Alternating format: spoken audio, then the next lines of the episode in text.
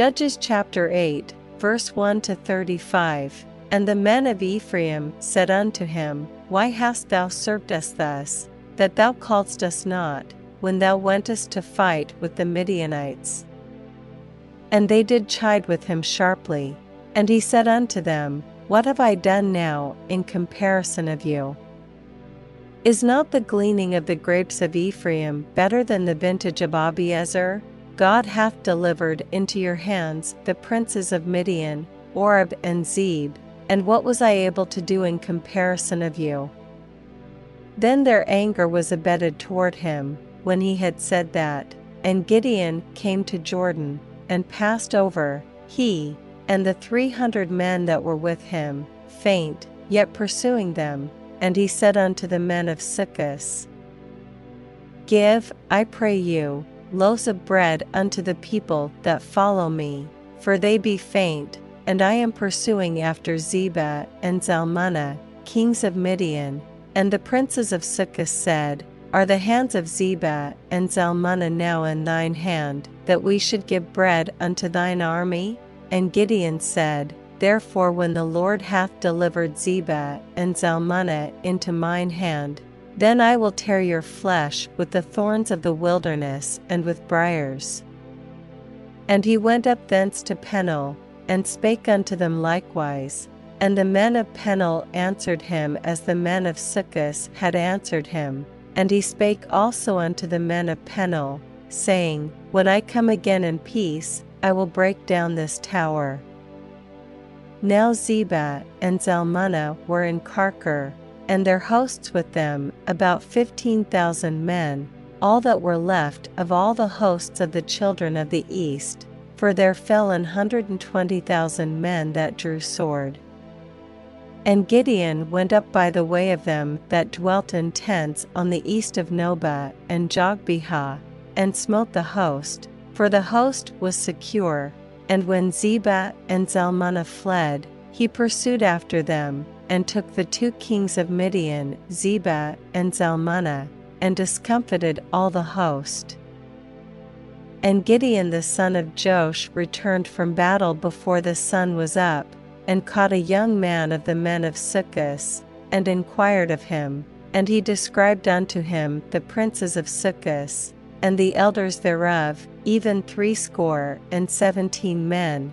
And he came unto the men of Succoth, and said, Behold Zebah and Zalmunna, with whom ye did upbraid me, saying, Are the hands of Zebah and Zalmunna now in thine hand, that we should give bread unto thy men that are weary?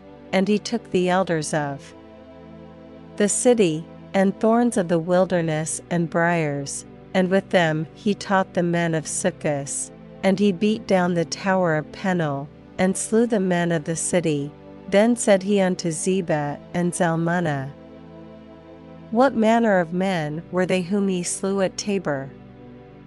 And they answered, As thou art, so were they, each one resembled the children of a king.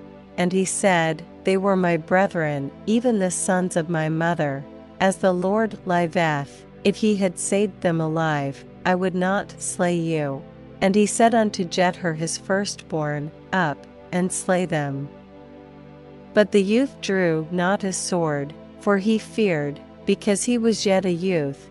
Then Zebah and Zalmunna said, Rise thou, and fall upon us, for as the man is, so is his strength. And Gideon arose, and slew Zebah and Zalmunna, and took away the ornaments that were on their camels' necks.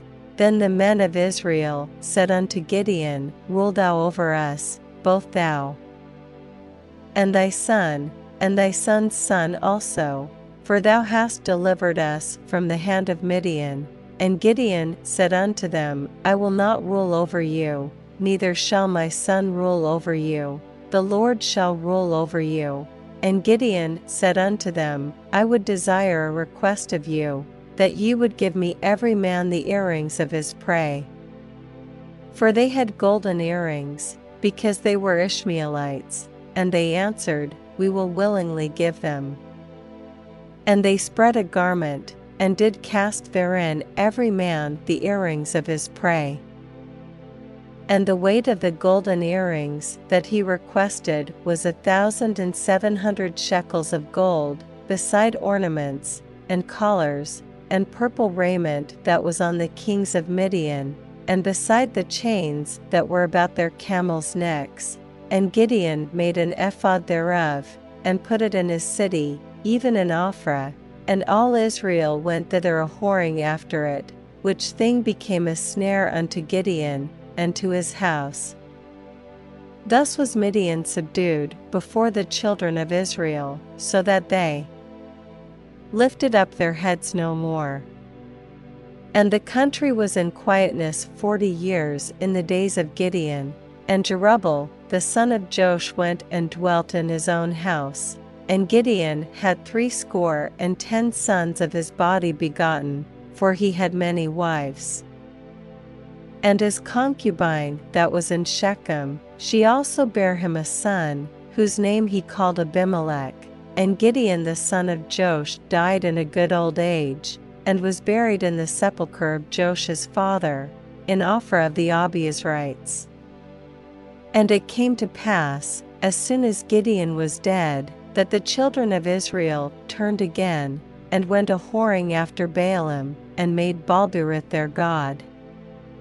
And the children of Israel remembered not the Lord their God, who had delivered them out of the hands of all their enemies on every side, neither shewed they kindness to the house of Jerubbaal, namely, Gideon, according to all the goodness which he had shewed unto Israel.